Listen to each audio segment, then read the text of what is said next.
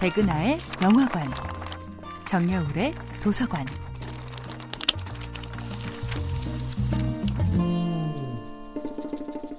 안녕하세요. 여러분들과 쉽고 재미있는 영화 이야기를 나누고 있는 배우연구소 소장 백은하입니다. 이번 주에 만나보고 있는 영화는 웨스 앤더슨 감독, 레이프 파인즈, 토니 레볼로리 주연의 2014년도 영화 그랜드 부다페스트 호텔입니다.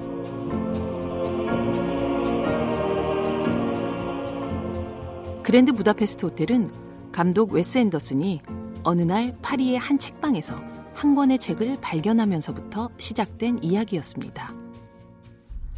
오스트리아 작가 스테판 츠바이크의 1946년작 소설 Beware of Pity 초조한 마음을 읽고 완전 사랑에 빠지게 된 감독은 츠바이크의 다른 작품 우체국 소녀를 연달아 읽게 됩니다. 평범하고 겸손한 우체국 직원이었던 소녀가 이모의 부름을 받고 그랜드 스위스 호텔로 가게 되고 그곳에서 사교계의 여왕이 되는 과정을 담은 책이었는데요.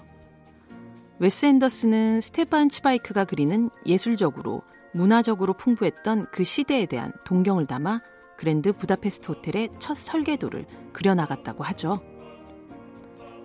이 외에도 감독은 장 르누아르나 30년대 헐리우드에서 활약했던 유럽 출신 감독들의 영화처럼 자신이 존경하고 사랑했던 수많은 선배 영화 감독들과 그들의 영화들에 대한 경애를 그랜드 부다페스트 호텔 방방마다 인장처럼 새겨놓는데요.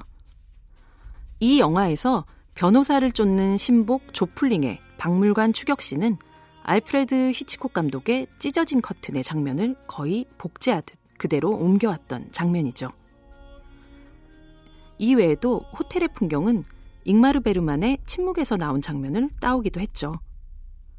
또한 구스타프에게 남겨진 마담 디의 유산인 르네상스풍 그림 사과를 든 소녀는 영화를 위해 제작된 가짜 작품이긴 하지만 이탈리아 화가 브론치노의 로도비코 카포니라는 초상화에서 영감을 얻었다고 합니다.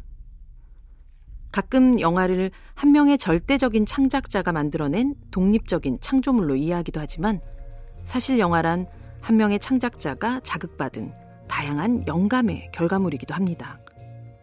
우리가 스크린으로 만나게 되는 두 시간의 영화는 사실 몇백 년 전, 아니 몇천 년 전의 인류가 남긴 예술과 문학, 혹은 그 역사의 유산을 한 장한 장의 벽돌 삼아 축조할 수 있는 견고한 성이었던 것이죠. 백은하의 영화관이었습니다.